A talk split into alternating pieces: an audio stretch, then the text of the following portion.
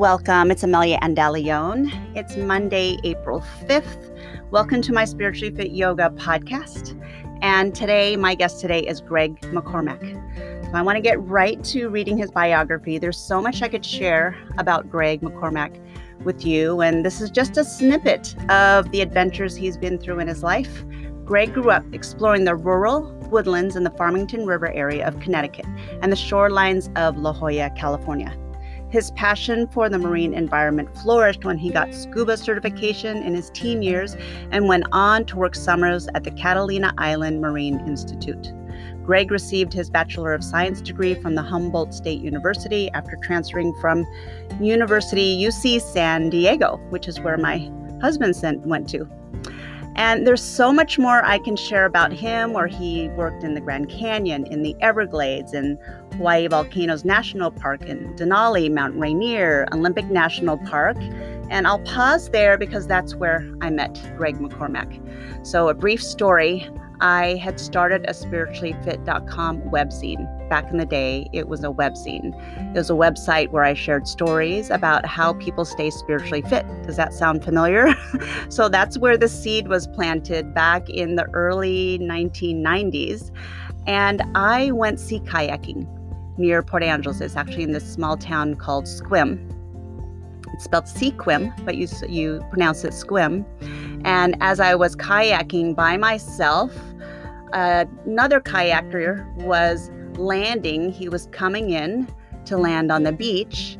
And somehow, I don't know if he said, Are you Amelia or something? I think that's what it was. And um, somehow he recognized me from my Spiritually Fit webzine. And it turned out we had a mutual friend and we had this like passing, passing with our sea kayaks, talking about spirituality.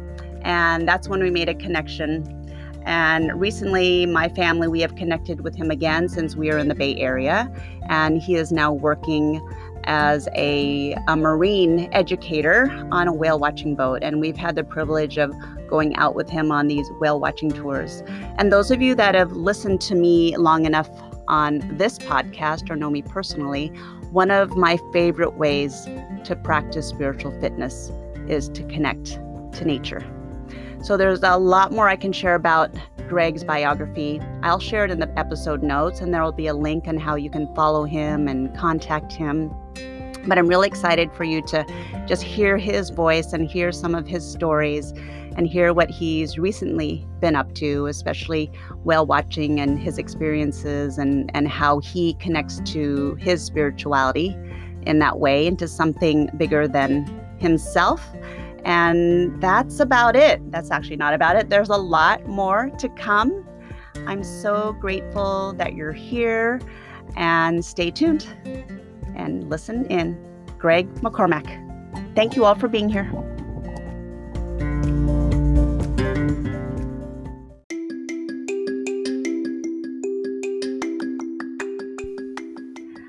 I want to share a brief thank you and a generous offer from my sponsor, ubindi.com, U B I N D I.com. They are offering a 50% discount on their Essentials plan, the annual plan, by using the discount code AMELIA, all in caps, A M E L I A. Ubindi.com is the website that I use to manage my bookings, to enable payments, to add courses. It's perfect for an instructor like myself who doesn't have a studio it's affordable, it's easy to use. Check it out ubindi.com. You'll find the website in my episode notes and use the discount code A M E L I A, Amelia, all in caps. Thanks for being here.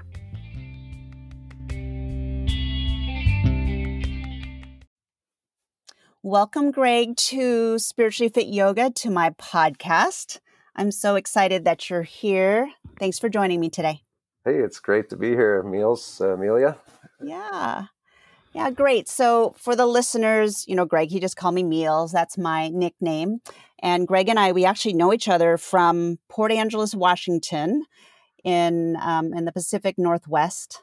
And one of the reasons I wanted to invite Greg on this podcast is his connection to nature And many, many, gosh, just a couple of decades before this podcast, I created a webzine called spirituallyfit.com. And Greg is one of the people that actually knew me through that webzine. And Greg, I don't know if you remember this. Do you remember that the first time we actually met was kayaking? Oh my gosh. Was that Discovery Bay? It, it wasn't Discovery Bay. It was the it was the other one where you had to drive down by the trolls. What was okay. that? Oh yeah, that is on Discovery Bay. That's yeah, uh, Gardiner. Gardiner. It was in Gardiner, Gardiner yeah. Bay. So, yeah. so listeners, we're talking about a place in what's called Squim, Washington, near Squim. It's called Gardiner, and um, and Greg and I, we had a mutual friend, Neil, and I think Neil had told you about my webzine, spirituallyfit.com, and you and I had not met yet yes. at all. And you were out kayaking on your, your single kayak. I ended up going out there in my single kayak and I think we were in passing. I think I was launching and you were coming back and somehow I don't know, somehow it's like you knew who I was I was a few more months after that I think, but I think we were just uh you know enchanted that there's someone who kind of shared a connection. Um I don't meet too many people have that you know drive to be outside and to uh, you know, just kind of find that magic in nature. Kayaking is one of the most wonderful ways to do that. Yeah. And, you know, when I thought about you for this interview, I just remembered how I used to enjoy our conversations, you know, where you used to speak about, and it's like it was this connection about spirituality and nature. And, and like you said, not always, not everybody gets that. And I wanted to offer, I wanted to offer i know you have so many stories you know in the introduction you know i just shared about all these places you've traveled and mm-hmm. um, you have so many stories and experiences for listeners to hear you know the magic of being in nature you know why what does it mean for you to experience spirituality in nature and um and i know sometimes i feel like i i struggle um, in conveying that message, especially to somebody that's not as much of a, a nature a nature person. Maybe they're a city person or whatever. So mm-hmm. so I mm-hmm. always appreciate when I can have somebody else speak about it. Um, yes. Yeah, to to try to get that, to try to get that message, that experience, to to paint a picture. And you're such a great storyteller. And I thought, oh, Greg is going to be great on this on my podcast, and I'm I'm so excited that you're here. And um and Greg, I mean you and I I know that you and I were talking about preparing for this episode and really because of all of your stories and all of your experiences, we could be on here for 10 hours. and we're not going to do that. Exactly. we have limited time, so we have some focus. Sure. So um the first questions I want to I want you to I would like to ask you and have you answer, just so the listeners know where you are, is um, one is like where where are you right now? Like I know where you are, but like where are you physically speaking to me about right now? And um and then your your latest um I, will I'll call it a job. I think that's what you're doing right now as a naturalist mm-hmm. on a mm-hmm. whale watching boat. So yeah, yeah, so where are you and tell me about your your current situation. Sure. So I am down in a place called Monterey, California, and it's about a two hour drive south of San Francisco and I would call it Central California. You know, Southern California is certainly Santa Barbara on down to San Diego. And, you know, really, San Francisco is almost part of Central California. And then you have Northern California. I did go to school at Humboldt State. That's almost 300 miles north of San Francisco. But I am working as a uh, marine biologist, is what they call me. I like to think of myself as a naturalist or a marine educator. I work at the Monterey Bay Whale Watch, and I basically go out on a boat, a small boat, and basically we observe wildlife in their natural setting. And the whales have come back after 200 years of exploiting all these animals in the ocean. Uh, we now protect them. And it's such a great story how life has returned, really a, a, a rebirth, if you will, of, of the entire ocean um, on the west coast here of North America and it's uh, fun to share that with the people who are new to being on a boat. Uh, many people have never seen a whale, In fact, I would think that maybe only 1% of the world's people have ever seen a whale uh, in the wild. Um, and it could be um, very uplifting. It could also be difficult with rough seas. Uh, we all know that seasickness happens, but uh, people show their enthusiasm, and sometimes they're so childlike and they're oohing and eyeing. And, you know, it's not just whales. Sometimes we see a huge mola mola sunfish that could be a thousand pounds, and it looks so bizarre. If I didn't tell you what it was, you would just wonder, like, what the heck is that giant fish laying flat at the surface of the sea? Uh, so anyway, yeah, we go out and do usually three to four hour trips on Monterey Bay, and it's a delight. We go down along 17 mile drive to Carmel Bay and Big Sur, and it's very scenic.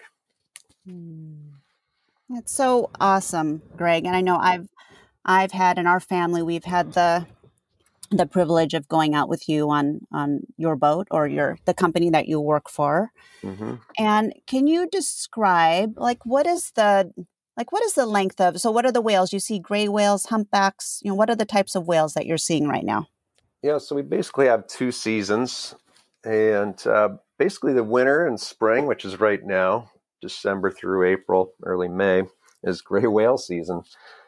And the thing is, you could just go to any shoreline cliff and look in the water and you know try to look uh, a half a mile to two miles out and you'll see a blow a little spout. And from mid-december to mid-february 20000 gray whales swim south uh, along the california coast from actually alaska. And they go to these their breeding grounds these shallow water lagoons on the west coast of the baja peninsula the pacific coast. And they give birth down there in the winter, and then they return. Uh, and so in mid February to early May, we see 20,000, not all of them, but we see the huge migration back up to the Arctic. And these whales are the long distance, you know, ultra endurance champions of the mammalian world. Uh, we have 5,200 mammals on land and you know, a great migration on land might be the wildebeest migration of the Serengeti, but here in the ocean, uh, five thousand miles one-way trip from the Arctic feeding grounds where they're feeding for seven months, and then they go down to Mexico to uh, you know enjoy the margaritas, the fiestas. Actually, the courtship, mating, and calving takes place down in in Baja, Mexico. So uh, yesterday, I think we saw 45 whales. Uh, last week, we had one day uh, 100 whales in just a, a three to four hour trip. A hundred whales in one trip Yeah, isn't that crazy? what what what kind of whales were those So they're all gray whales right all now. gray okay And uh, and the other species that we see in the spring, summer, and fall is the humpback whale. And they too, the ones that we see, are born in Mexico, and they feed in California, Oregon, and Washington primarily. Now, some of your listeners may have been to Hawaii, which is a really nice place to be right now. I kind of wish I was there right Yeah. now Yeah, me too with all the rain, but uh, I know rain's good. Uh, but yeah, the humpback whales in Hawaii feed in southeast Alaska, so it's a completely different population. But throughout the world, in the northern and southern hemisphere, there's 14 populations of humpbacks, each with their unique feeding areas in higher latitudes in the summer and lower latitudes in the subtropics in the wintertime. So, yeah, it's fun to watch the humpback whales feeding here. They're the ones that breach the most. Uh, they slap their tail, their pec fins, and they're very acrobatic and uh, joyful to behold. Mhm. Uh, and how how whale. big are the how big are the um gray whales versus the humpback whales in I guess feet? Yeah, that's a good what's the length? question. Um, both of them are kind of like the size of a school bus. Hmm. And so next time you see a bus on the on the road, just say, "Oh my gosh, that is the size of a whale." Mhm. And uh, you know, I kind of wish sometimes we had somebody standing on top of the head of the gray whale just to, or the humpback, just to see the size, but they're about 40 uh, to 50 feet in length, most of them, mm-hmm. the adults, and uh, they might weigh 35 to 40 tons, uh, you know, 70 to 80,000 pounds. So, uh, just as a reference, the elephant weighs six tons, and uh, you know, measured from tip of the trunk to the tip of the tail, an elephant is 29 feet long. And so you're talking about an animal that's much larger than an elephant, and it's swimming right here in our backyard. Mm-hmm. Yeah. Wow. And then right now, I know you and I we're recording this in January. This will mm-hmm. be published a little bit later. But sure. um, so, are you seeing babies yet, or no? Not yet. What? There was a premature one spotted uh, last week. So now and then, it's about a year long gestation for the mothers, eleven to thirteen months. So they're one of the reasons to head south is that the females can ge- give birth in the warmer waters.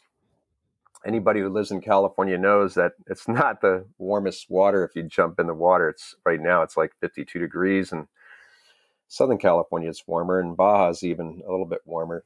So the babies don't have much blubber. They're born in warm water and uh, you know it's more comfortable energetically uh, you know it's, it makes sense to give birth in uh, warm water. And the babies grow quickly on the mother's milk. And after a while, it's like, hey, mama's getting hungry and mama wants to take you on a long trip. I mean, the distance traveled is basically like swimming from San Francisco to New York City and then down to Texas, about 5,000 miles one way. Mm. So you need a lot of energy to do that. And so basically, the whales that we see off our coasts, they have to, you know, the humpbacks have to feed a lot to get the blubber on their bodies because these whales don't eat when they migrate and when they do their breeding and calving down south.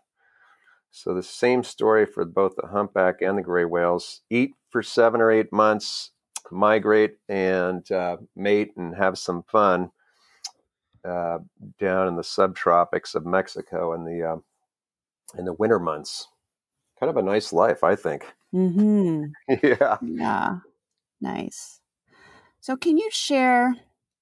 Is there a story that you can think of of taking a a client out or a guest out on the boat? You know, their first time ever seeing a whale. Like, what what have you observed? Yes. So, you know, some days it's much it can be more dramatic than others. I mean, sometimes we see the spout uh, far away.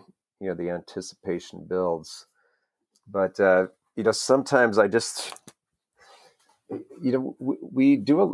Uh, we have drone pilots, we have professional photographers and videographers on our boats, and they post everything online. And uh, the videos and photographs that we have are absolutely stunning.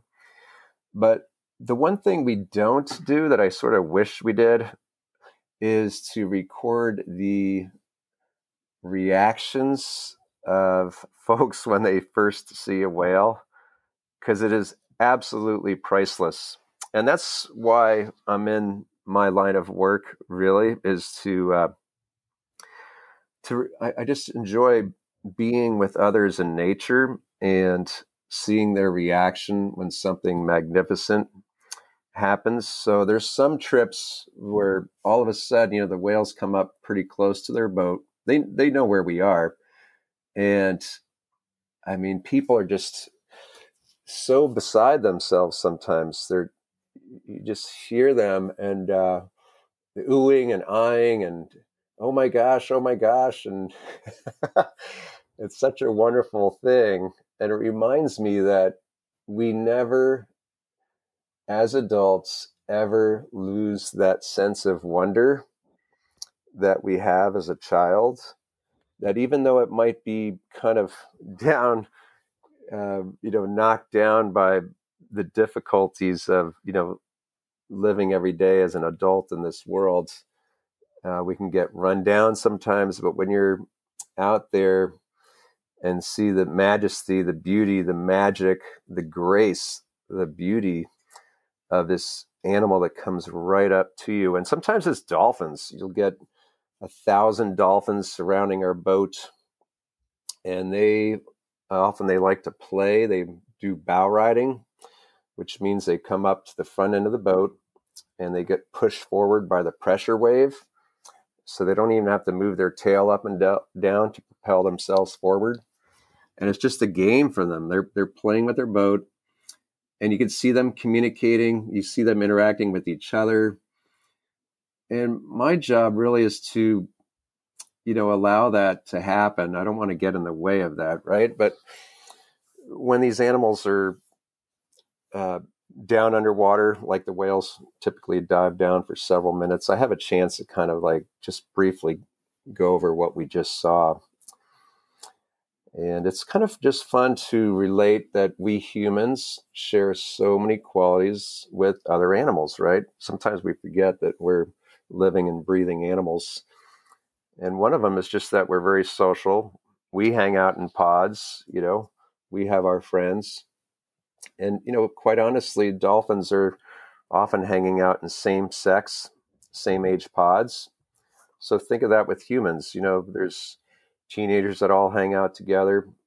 You know, there's guys that want to watch the ball game, you know, on the weekend, you know, mm-hmm. And, uh, you know, gals doing their social thing and, and, um, you know, maybe couples with newborn kids hang out with other couples with newborn kids. So we see actually nursery pods, all mothers with baby dolphins, but no males. You know, it's just hey, this is this is a nursery pod. You know, we just want to hang out with each other.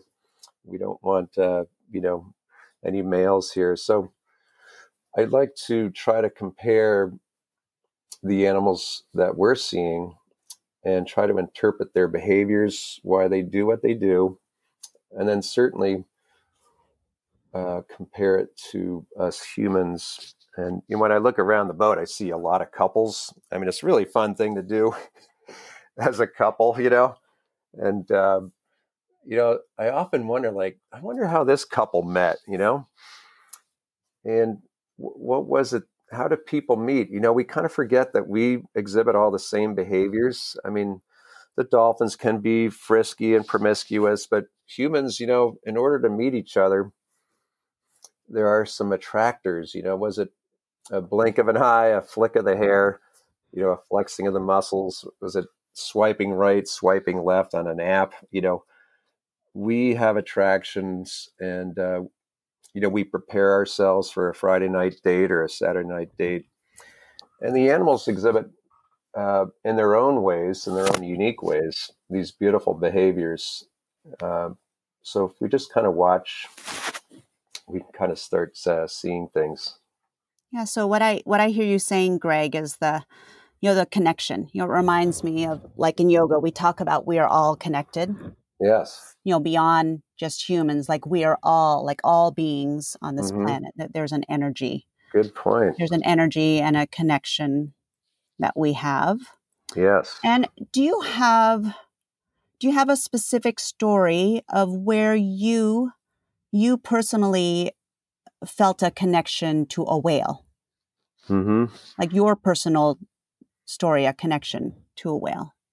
Sure. Uh, you know, one thing I have done with the gray whales, I've have followed the entire migration. I led tours um, in the past to the lagoons where they're born, and I've actually have met the natives that eat some of these whales up in the Bering and Chukchi seas, the in the Russian Far East, and even in the United States. There are peoples up there that have a um, a permit uh, to to just take a few whales, and they've been doing that for thousands of years. But certainly, uh, I remember one time where I brought my mother and one of my nephews uh, to the lagoons in Mexico, and let me tell you that you know sometimes you want to get up really early, and so we're up at dawn. And in Baja, Mexico, there's something very magical about how quiet it is. I think it's because it's a desert, right?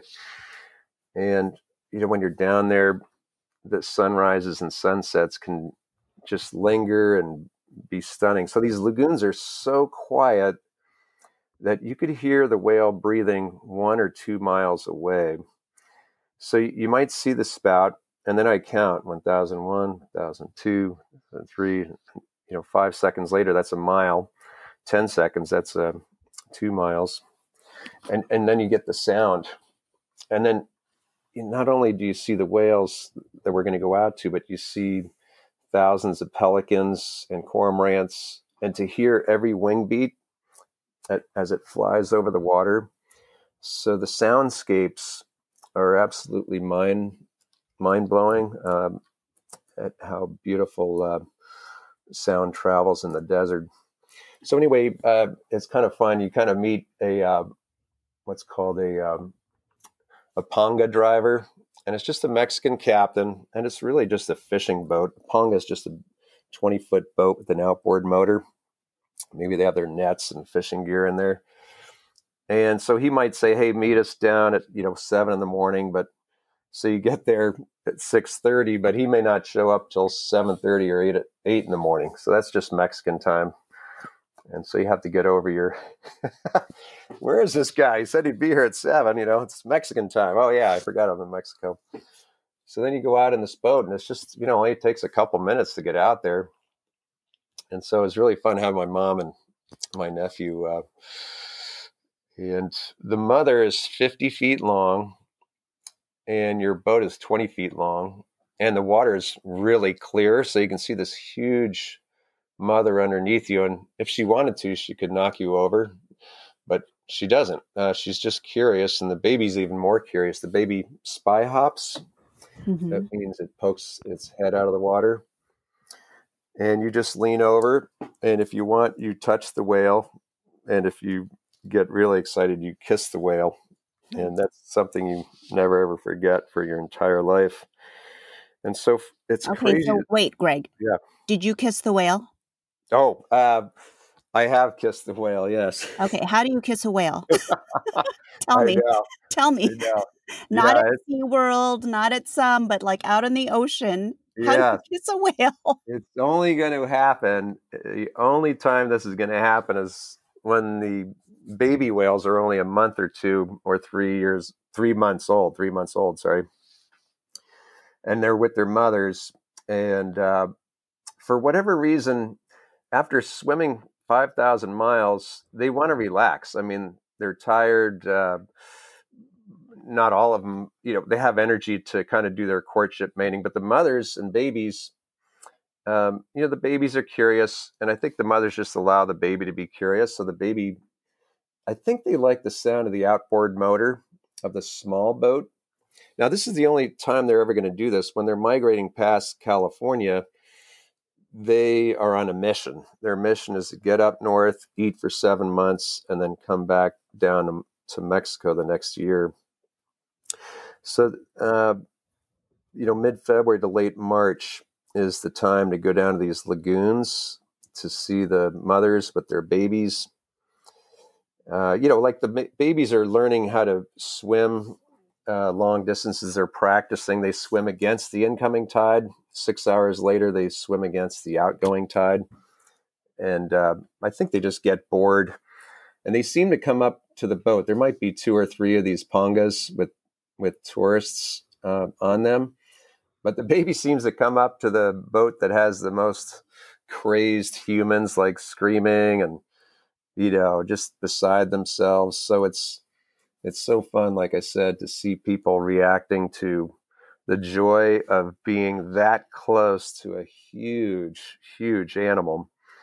And again, these are bigger than elephants, you know. I mean, uh, and they're right there in the water, and they just they seek uh, somehow they seek a connection to us, you know, like us connecting to them. You'll see their eye and see this eye that's you know the size of your fist looking at you is it, it, it changes you it, it absolutely changes who you are and why you know i don't know not why you exist but it just kind of helps you understand that we're on this miraculous blue planet and uh, okay we, so back to the kissing the the whale which sure, I'm not sure. sure if you're recommending this. But so are you saying that a baby will mm-hmm. come up to a boat and what is somebody just leaning over and kissing yeah. the whale? Yeah, yeah. Yeah. And it was never really seen until I think the late 70s by Mexicans. And this is because this whale was in danger with extinction. We hunted the gray whale to extinction in the Atlantic Ocean in the 1700s. And then we hunted it to near extinction twice in the Pacific Ocean, twice in the last 170 years. So the 1850s, Charles Scammon, a Yankee whaler based out of San Francisco, found out where they do their breeding, and the hunt was on.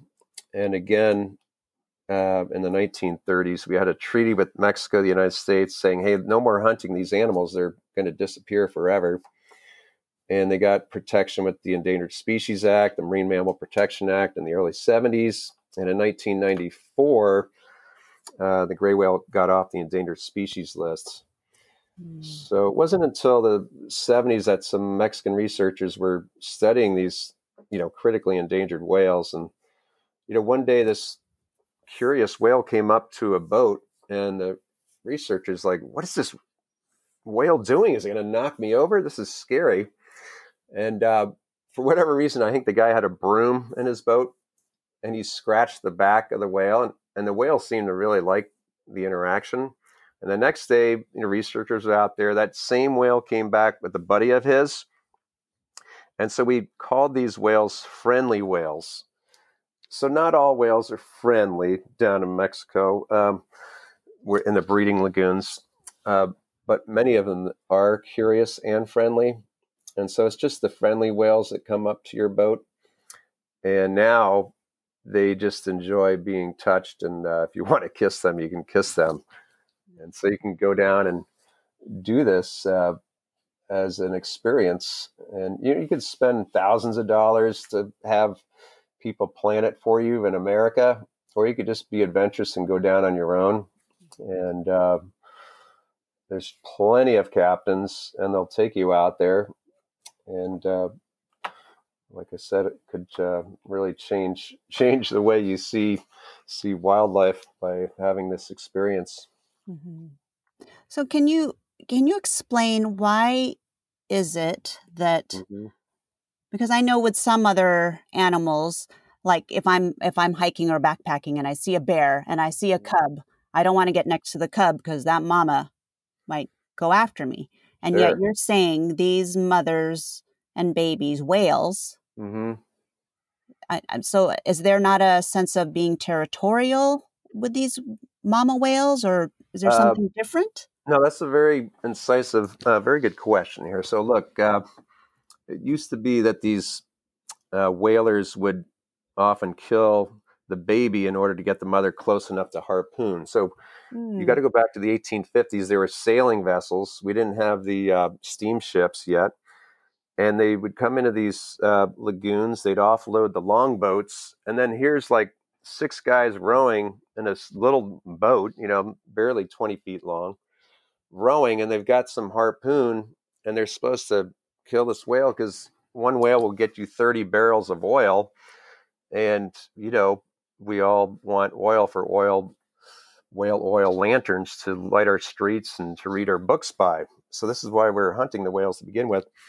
And the mother would get defensive. So uh, these whales were actually called the devilfish because the mother acted like, well, obviously, if if you kill a mother's baby, the mother's going to be defensive, and obviously the mother would knock over the boats, and sometimes some whalers were killed because the mother was ruthless in her revenge of the whalers killing the babies. So here, after all these years, you know, this animal has basically uh, let bygones be bygones and have forgotten or let it just go that we used to hunt them to near extinction. And they know that we are friendly. We're no longer have these evil intentions of uh, you know killing them. Uh, anyway it's you know we killed 99% of the blue whales. I mean i don't i try not i try to leave people with hopeful messages that we're protecting the whales. The whales are making a comeback, but you know you have to remember that we exploited animals. Sea otters we thought were extinct for 100 years. There used to be 13,000 of them in California, and they were completely gone from the 1830s to the 1930s. Uh, we hunted the elephant seals. There used to be 300,000 of them. We hunted them down to there's only 100. So you know, the thing is, we used to just go after. We are the biggest predator on the planet. You know, there's absolutely no doubt about it. But when we're nice enough to protect areas for these animals to thrive, I think it gets back to uh, these animals not fearing us any longer. Mm. Oh, that's yeah. so that's so interesting. I I mm-hmm. didn't know that mm-hmm. that history, and um, because I was I was curious. I was in Discovery Bay. You know, you mentioned mm-hmm. mentioned Discovery Bay. Mm-hmm. So this is about twenty years ago. I was kayaking out there by myself, and mm-hmm. and I jumped in because I saw whales breaching actually at the okay. mouth mouth of the nice. bay. And as I went out by myself, next thing I knew, I saw a whale coming towards me, and I was mm-hmm. by myself. I didn't see anyone on the bay, and I was like, "Oh shit!" mm-hmm. Yeah. So I just braced myself. I braced my knees. I just, I just ended up just stopping and just mm-hmm. sitting still, and this whale swam right underneath me. Nice. And I could feel the spray, and then it did this turn, so I could see its eye like it was looking mm-hmm. at me. And I mean, you said like how the eye is like a mm-hmm. the size of a fist. I mean, it looked bigger than that. Yeah. And um, and all my fear went away. Mm-hmm. I looked into this whale's eye, and I, I don't know whatever my experience was, but all of a sudden I was overcome with this sense of calm. Mm-hmm. And this whale felt like a, you said a friendly whale, but this whale felt like a friendly, curious whale. Mm-hmm and you know my fear of it could lift me up it could toss me over it could take its tail and like maybe break my kayak in half i mean sure. you know i kind of had a flash of those those thoughts and then they completely went away and then with a flick of its tail it was like it was gone. It went back out with its other with its other buddies. Yes. But i was left with this spiritual experience of feeling like I just had an experience of a lifetime, but not just because I like went to a you know a sporting event or or a concert. I mean, it sure. was like I just connected to something bigger than me. Yes. Like connected to the universe, something divine, something. I mean, it left me that moved, mm-hmm. and um, there's nothing like it. No, there isn't. Uh, and that's the you know you mentioned bears. I mean, I've been with uh, I've seen 37 grizzly bears in a day, and I got within 20 feet of you know a mother with a cub, but that was in a zodiac on a bay. Um, but I've been close to grizzly bears, uh, sharks diving around the world. And the thing is, yes, uh, these animals can be dangerous, but the other thing is if you don't appear aggressive, like staring at an animal, you know, with your eyes. And, you know, it's better to look from the side, you know, askance. Um, you don't want to be threatening in any way. So, uh, yeah, it's just spending time with the animals and feeling comfortable.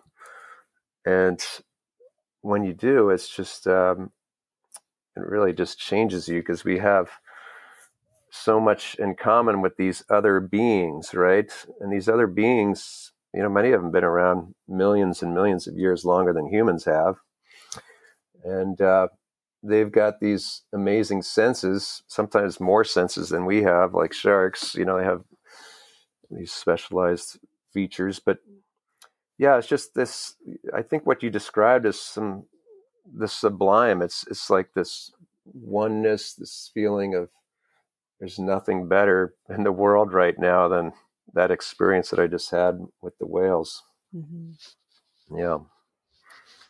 Yeah, and one thing you know that I'm thinking about for the listeners, mm-hmm. you know, listening to this episode, that you can you can do something like go on a whale watching tour or you know any any experience that invites you to to see an animal in the wild or maybe even a zoo just see an animal. And and sometimes i wonder you know how are people looking at these animals? You have a choice of looking at them let's say with a camera because you want to capture a picture that you want to post on instagram. But did you really see the animal? You know, did you really connect with the animal? That it's a it's a different experience. It's like a it's like having a deeper looking you know either the the animal witnessing the animal or if you have the the privilege of actually looking into an animal's eye um, mm-hmm. but but you know with safety with safety as you said and um, yes uh, you know i think you mentioned even if it's uh, one thing it's worth mentioning I, i've volunteered the last seven years at the monterey bay aquarium and uh, now and then, it's not very often, but someone might say, these poor animals are basically stuck in a jail. And, you know, you could argue that I'm stuck in a jail. I'm in my apartment right now. You know, I we build walls around our properties. I mean, we all kind of um, choose where to be. Now, these animals that we witness in zoos and aquariums, you know, it, you have to see them as they're the ambassadors for their kind. And that if we are so moved by seeing them and learning about the habitat in which they live, the conservation issues surrounding, you know, if they're going to survive or not in the future, then we're more likely to do something like vote for someone who's got, you know, at least a, hey, let's take care of the environment agenda. So it's our experiences in nature. Not everybody has that opportunity to be in nature, right? We live in cities, most of us in the world. I think more than 50% of our world's population live in big cities. Uh, so, you know, to have that opportunity uh, to experience some type of wildness, whether it's just a little forest in your backyard and seeing something underneath the log or a bird in the tree singing, uh, or going to a zoo or aquaria, and better yet, um, to a magnificent place such as a national park, which I've had the you know honor and privilege of working and um, living in eight different national parks throughout my life. Uh, these are special places, obviously, that uh, um, you can kind of witness what the world was like um, before the human population kind of exploded, right? You see these little remnants of wilderness, and uh, you get to see um, animals in their own elements, and that that is uh, truly inspiring. I think to uh, be in some of these great national parks that we have in the United States mm-hmm. and the world, for that matter. Yeah, and you know, this whole conversation reminds me, you know, one of the reasons I wanted to to bring you on here was to raise the awareness of you know when we when we create a personal connection with anything you know whether it's mm-hmm. a person mm-hmm. or an animal you know on land or in the ocean that it can raise our compassion for that yeah. thing and for me when i'm when i'm connected into nature when i'm connected to the animals and all living beings i am going to want to offer loving kindness and care and protection mm-hmm. you know, mm-hmm. of our planet. I'm going to care more about the planet mm-hmm. because I realize that this is like this this whale, this bear, this you know this earth, these trees. Mm-hmm. That I am connected to all of those things. Yes. That all of that is like that's part of for me as a yoga teacher and practicing yoga to practice loving kindness to all beings, mm-hmm. all living things, all living things on this planet. And and sometimes that awareness doesn't come until we have that that first time we see a whale or that first time we have some type of a of a connection you know like sure. an like an opening or a softening of of the heart or maybe an opening or the blowing of the mind sometimes that's when it's like wow i didn't really care about that that national park before, or I didn't really care about the animals or care about looking at that seafood watch that asked asked me to be mindful about what mm-hmm. what food to eat, you know, what mm-hmm. fish, you know, to eat. Mm-hmm. But now, now I've had that connection, and maybe that's the thing that's going to create a shift in how people think. Possibly, it could have that effect. Yes. Uh, you ever heard of Baba Dioum's? He's a Senegalese. Uh, he's kind of a forester and conservationist. He said, "In the end, we will only conserve. We will conserve only what we love. Mm-hmm. We will love only what we understand, and we will understand only what we are taught." So these animals teach us. They give us, you know, a little understanding about maybe their plight. We might learn a little bit more about them. And if we're if we love what we witness and experience with that animal, then we're going to try to conserve them. We're going to be changed, right? When you're changed, it's like a cancer patient, right? If someone that you know has cancer, oh my gosh, you know, it becomes very personal to you. You, you love them, you want to help them in, in any way, shape, or form. And uh, I think there was a study that just came out recently that we've lost 52%. I don't know how they came up with 52% of all wildlife in the world in the last 40 years. And, uh, you know, I don't like reading or hearing these statistics, right? I'd like to share good news, but, uh, you know, the good news is that I think that through all of our, uh, you know, uh, protected parks. We're protecting more and more of the ocean each and every year. That animals are making a comeback, and you know I kind of work in the tourism industry, so people have the opportunity, obviously, to uh, see see uh, the diversity of animals out here, like like it used to be before we uh, hunted many of them, for example. Hey, would you repeat that quote you shared again earlier. Yes. By uh, the Senegalese, what, what did you say? He's a conservationist? Yes, uh, Senegalese conservationist. He said what this was way, his name? Uh, Baba Dioum. That's okay. B A B A D I O U M. And he said, in the end, we will conserve only what we love.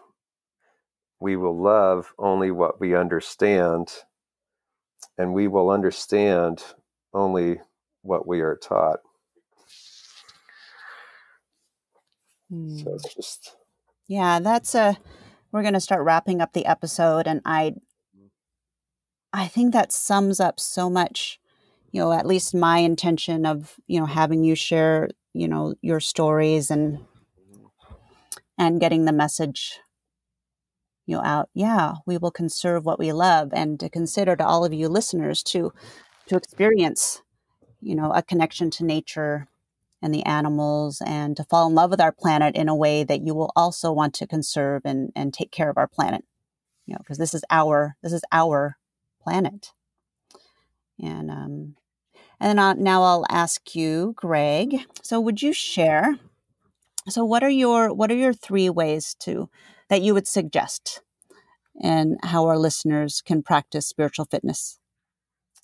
Um, you know, it's just going outdoors. Uh, preferably find an outdoor loving friend, you know, a partner in crime or an adventure buddy. Uh, to just to go out, uh, tr- try to hold each other accountable to go out once a week. And I've been doing that for years. I have, you know, trail running partners, and uh, um, you know, pre- pre- you know, the women who, who don't want to go out and into wilderness. It can be scary being alone as a woman out there, but I like to show them my favorite trails in all these park districts where I work, and so anyway, just find somebody who who's outdoor loving, who doesn't mind getting up. Perhaps if you can get up on your day off early for a sunrise.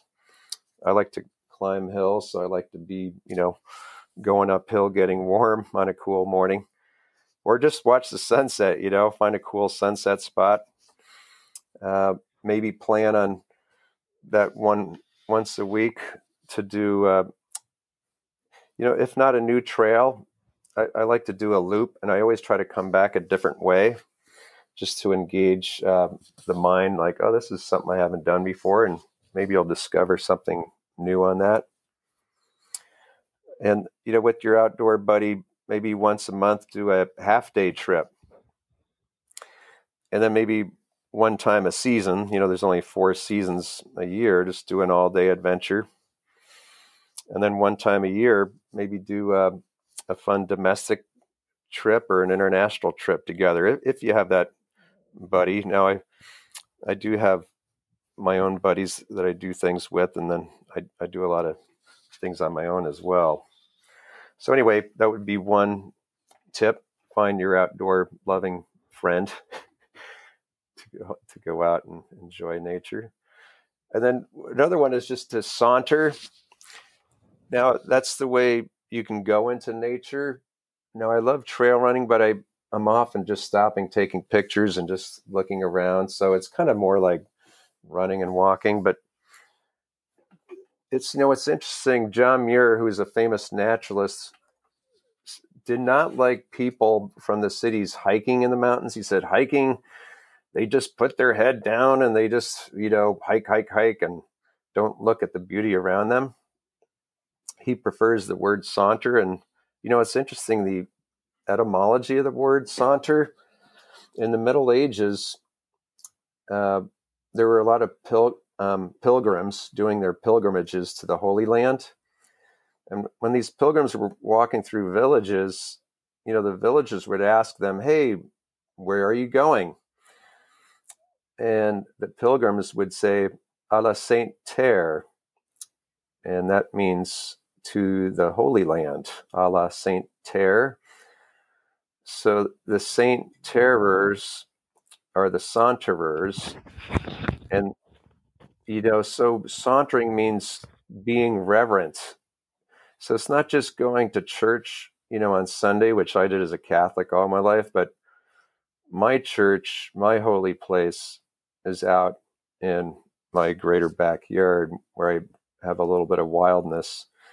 And so a la Saint Terre is going to the Holy Land. It's Saunterers is someone who, you know, just moves about and looks at the beauty and enjoys nature, not on a in a quick manner, like you know, running or hiking. So anyway, saunter is my second tip, and then my third tip would be to volunteer. Hi, friends. This is Amelia, and I am wrapping up this episode because the very tail end of this, I had a, a little bit of editing difficulties, but you got the majority of it, except for just the final like 30 seconds. So I just want to wrap up three ways to stay spiritually fit, according to Greg McCormack. One is to get an outdoor buddy, two is to saunter which is awesome. A la Saint Terre. I'd never heard of that before. Thank you so much for that tip, Greg. And the third one was to volunteer. And to volunteer, suggestions are is to volunteer in a way that you are an ambassador, an ambassador for our planet, for animals, for animals on the land, in the ocean. Find a way to raise an awareness that our planet and our environment is worthy of our compassion. Of course it is, but not everybody has that message. So consider that to be an ambassador for our planet and for all living beings. And the last one that I am going to personally throw in, and you heard us mention it briefly in this episode, was the Seafood Watch. If you haven't seen this small little pamphlet or haven't visit, visited seafoodwatch.org, those of you that eat seafood, check this list to choose from a list of sustainable seafood. And that's it for this episode. And I'm sure I'll have Greg back on again and um, we'll hear the whole thing, including the end when he wraps up. Thank you for being here.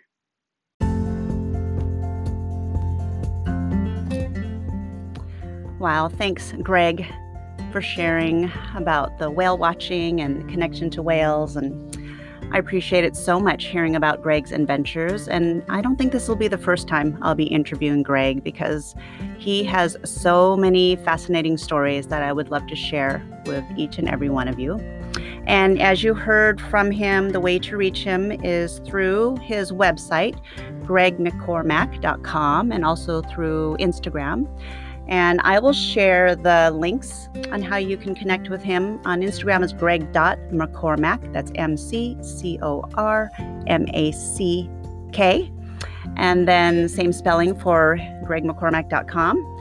Check the episode notes. Find out more about him through his bio. If you're enjoying these interviews, if you've been enjoying my podcast, I would really appreciate hearing your feedback. You can either DM me, you can direct message me. You'll see how to reach me also in the episode notes. You can also find me on Instagram at Spiritually Fit Yoga. And a review and a rating is always, always appreciated. I'm so grateful you're here, and I look forward to coming back and sharing another episode with you next week. Take care. Peace out.